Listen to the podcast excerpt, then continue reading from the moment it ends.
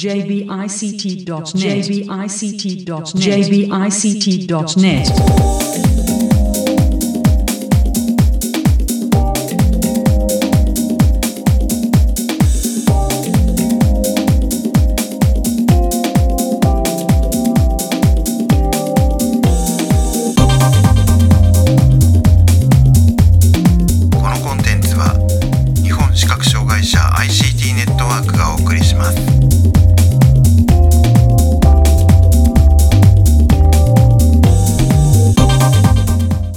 にちは。日本視覚障害者 ICT ネットワークがお送りするポッドキャストサイトワールド2018特集です。中根です。はい、辻です。はいよろしくお願いします。よろしくお願いします。え今回はアメディアさんですね、えーアメディアの望月さんへのインタビューの模様を早速お聞きください、えーサイトワールド2018アメディアさんのブースにお邪魔しています、えーアメディアの望月さんにお話を伺います。よろしくお願いします、はい、よろしくお願いします。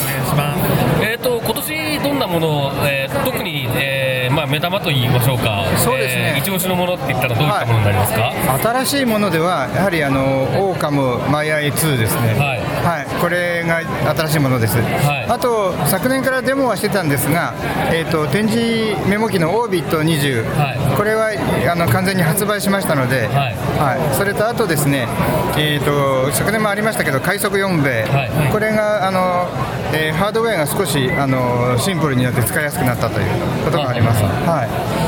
えーあともう一つですね、えー、と拡大読書機のプロディジっていうプロディジコネクトというあのヒューマンウェイのやつ。を一応発売しました、これも今回はこれは今回初初めてお見せしてます、はいまあ、あとそそれらを中心にあの従来の機器をあの従来の機器がたくさんあります、はい。はい。はい、えっ、と、ちょっとなんか今年のサイトワールドは、あの、はい。オーカムの話題がひ非常に多くて、ね。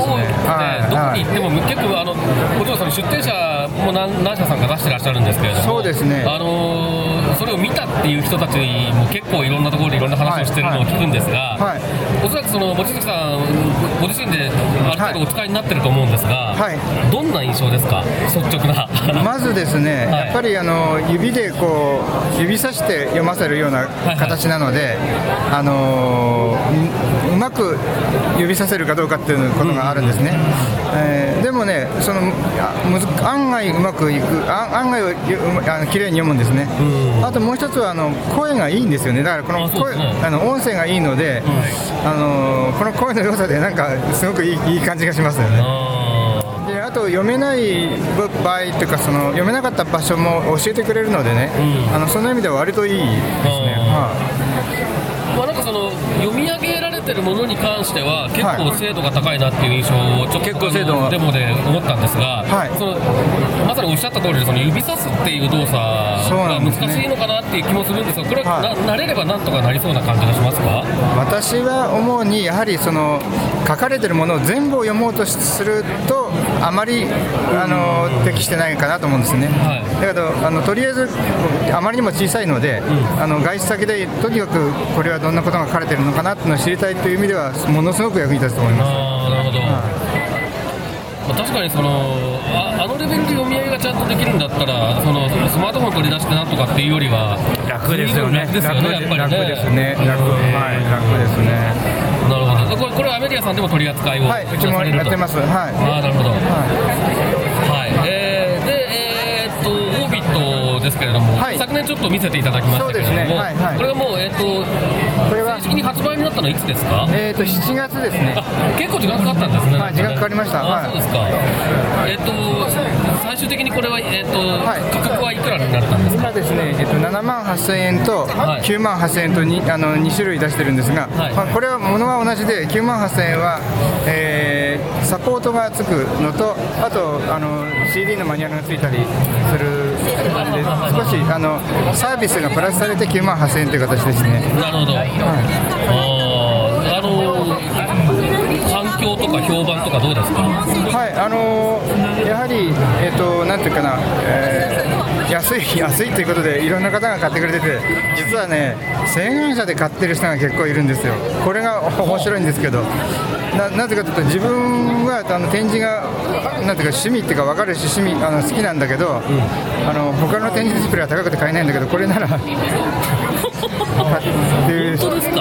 です。それ面白いですね。私のあの全部調べてませんけど私の知ってる範囲だと3人はいますね。洗顔車で買ってるのが、えー。まあ確かに、あのーちょっとちょっとしたスマートフォンより安いですもんね。そうですね。そうですね。はい。へえあそうですか、はい。それはなかなか面白いはお話ですね、へー。であとやはり今、アメディアでは一応メモ機としてあの販売してまして、はい。あの自分で書いたものは自分であの読めるよっていうことなんですけど、やはり、まあ、本当にこうコンピューターに強い人はいろんな使い方どんどん自分たちでされてるので、はい。結構、そのなんだ NVDA の英語版とつないでとかやってる人はいるいるようですね、我々の方ではちょっとサポートできないんですけど、なかなか。ええ。はいなので、まあ、一応現状としては順調なそうですね。っていう感じですか？はいはいと、そのあ快速4兵衛ですね、快速4兵衛のハードウェアがちょっとマイナーそうですね。チェンジとい。うことですけど、はい具体的にはどういったところが変わったんですか、具体的にはあの当初の快速4兵衛はあの線の接続が非常に複雑だったんですけど、今の4快速4兵衛はですね、えー、とパソコン本パソコンというか、まあ、本体とはい。カメラとペンキーをつなぐだけなんですね。だから非常にシンプルで本体いやペンキーはもうほとんどあの邪魔にならないので、まあ、本体とカメラだけなんですよ実際は。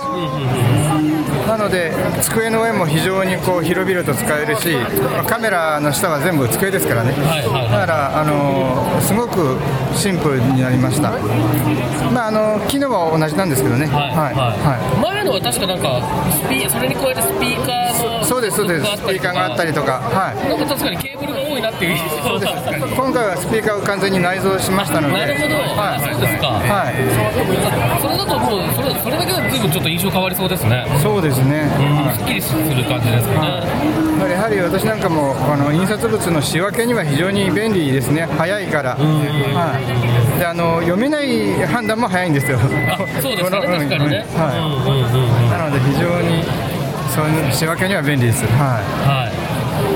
えーっと、あれ、あともう一個なんかおっしゃってい、ましたあとね、プロディジコネクトというあはい。あのこれは拡大読書機ですね、はい。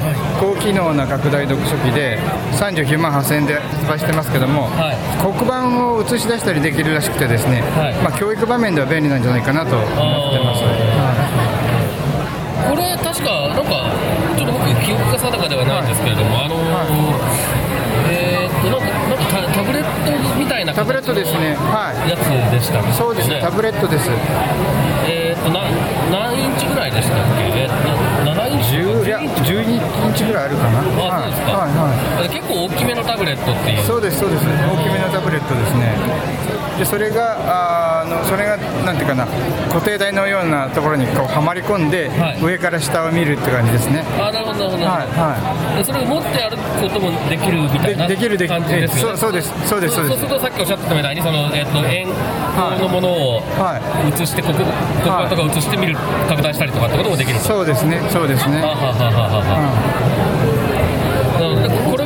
最近取り扱いを始められた？そうですね。これは発売したばかりです。あそうですか、はいはあのー多分結構ヒューマンウェアは出し出してから多分3、4だいぶ経ちますね。経ってるけど、はい。それでだいぶそのなんでしょうね、あのーヒューマンウェア的にはかなり一押し商品みたいな感じでいつもなんかいそうなんね。結構宣伝してるような印象があって、それ確かに今までどこも、えー、と日本国内でやってらっしゃるところなかったのかなと思うんですが、え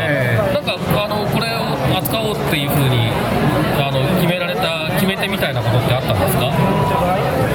そうですね、あのうち、まあ、もうちょっと、あのなんだ、えー低い機種の,、い。あのヒューマンウェアは去年からも扱ってるんですけども、はい、あのエキスプロの5とか8っていうのをやってるんですが、でまあ、そういうやっぱり関係があって、どうしてもこれ、うちがやらないとなっていうのはありますね、正直なところ。はい、だからなかなか、他の会会社から出なかったんですよね、これね。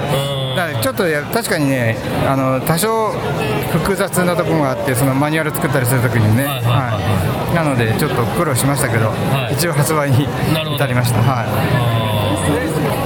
えーとあともなんか多分そのいろいろ、えーあんまりそのなんか、は IT 機器じゃないような日常生活系のものもあると思うんですけど、なんか面白いものあります？面白いのは、まあ、色読み合い機で、はい。あえっと虹色リーダーっていうのがちょっと手に入らなくなっちゃったんで、読み色っていうちょっとあのものは大きいんですけど、ええ。声も大きいという、あ声も大きい物は大きいけど声も大きい。はい。はっきり聞こえると、あそうなんですね。そういうのを今やってます。はい、はこれも比較的最近？そうですね、最近ですね。あそうですか、あからあとはあのーやっぱり骨伝うちは骨伝導ヘッドホン、ーあはいははいえー、と Bluetooth 系とあの、はい。あの有線系と両方やってます。いあそうなんですね。はいはい。えっ、とやっぱり骨伝導ヘッドホンって、はい。チップみたいな人気がありますか？で割と人気ありまして、はい、あの安定して売れてますね。あそうですか、はいはい。まあなんか明らかに昔の骨伝導に比べて今の骨伝導はい良くなりましたよねなんかねよくなりましたよね。はいはいそうですね。なんかはい日常的に使ってても別に全然あのーなんて言うんでしょう苦にならないというか、はいはい。そういう感じになってきたからまあやはりそういったところで定着しつつあるのかもしれないですねそうですね。はい、えー新しいもの、えー IT 関係も IT 関係じゃないものもいろいろ取り扱ってらっしゃいますけれども、サイトワールドに来られなかった人は、えーまた今年もアメリアフェアがあります。そうですね。アメディアフェア12月23日にあります。えーと場所はいつもと同じ？今年はね場所が変わりましてですね練馬駅のすぐそば練馬駅直結のココデリホールっていうところでやります駅直結なんですね、はい。じゃあ結構便利なはい感じですね、練馬駅西武池袋線か、はい。東映の大江戸線かどちらかで。はいはいはいはい。なのでこれが12月23日の祝日にはい。そうです。開催されるとはい。いうことで、じゃあこちらの情報も、えー、とアメリアさんのホームページに行けばはい。見はい。られる、はい。見られます。ねはい。はい、えー、といったところですかね、なんか他にあの、えー忘れたこととか宣伝ですとかございますか、あ一つだけちょっとお話なんですがこれは商品じゃないんですけど、ええ。っとあ商品に関係あるなナビレコっていうのをあの音声ナビのあれを出してまして、はい。でこれが今までは、えっと自分でルートを作らなきゃいけなかったんですね録音してね、で今度ですね、あのー請願者の方が地図を見ながら、えーその説明の音声地図を作れるようなソフトをフリーで出しますので近く。おでこれを出し出してですねあのナビレコからダウンロードできるサイトもうちの方で作るので、ええ。ー、とそのナビレコに、えーで使える地図がボランティアの人が作ってどんどんできてくるっていう状態を作ろうとしてます。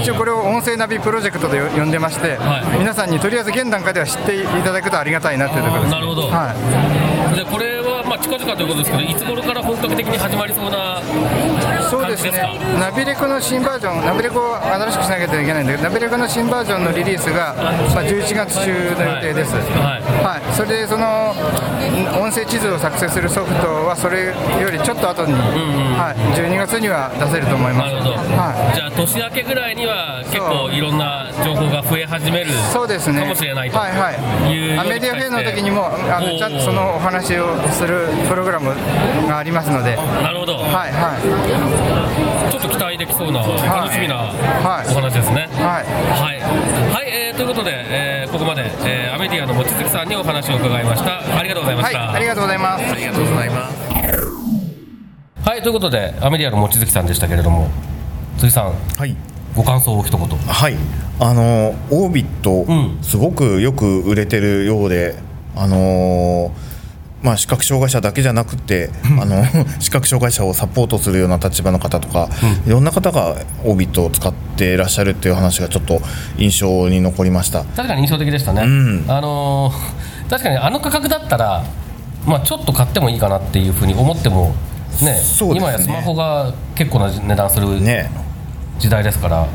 っていうことは思いましたね。はいまあ、あとは快速4米とオオカムの話もありましたけど、なんかこちらに関してはありますか、辻さん。あのほえっと、僕らが見見たのって多分、えっと、快速 M 米の、えっと、発表会最初の発表会ですよね、なんか確かにその、えっと、デバイスがいっぱいあってそのいろんなものをつながなきゃいけないのでちょっと煩雑かなっていう気がしてたんですけどちょっとコンパクトになったっていうかすっきりしたんですよっていう話、ん。あのこれであの使いやすいと感じる人も多いんじゃないかなって思います。そうですね、スピーカーが本体に内蔵されたっていう話でしたけどもね、そうすると、まあ、それだけでケーブルの接続1個少なくなるし、はい。なんて言うんでしょうね、置き場とかもね、スピーカーの置き場と本体の置き場とか別々に考えなくていいとか、それだけでも結構楽ですよね、使うはい。立場としてはね。そうですねはい、であとオーカムですけどねやっぱりやっぱり使った人の感想っていうのがねいいですね。うん面白いしやっぱりこれをお届けできるのはいいかなっていうふうに思って聞いてみましたけどそう面白かったですねやっぱりね。欲しくなっちゃいますね。なっちゃいますね。はい。うん。はい、ということで今回はあメディアのインタビューの模様をお送りしました。えサイトワールド2018特集また次回です。さようなら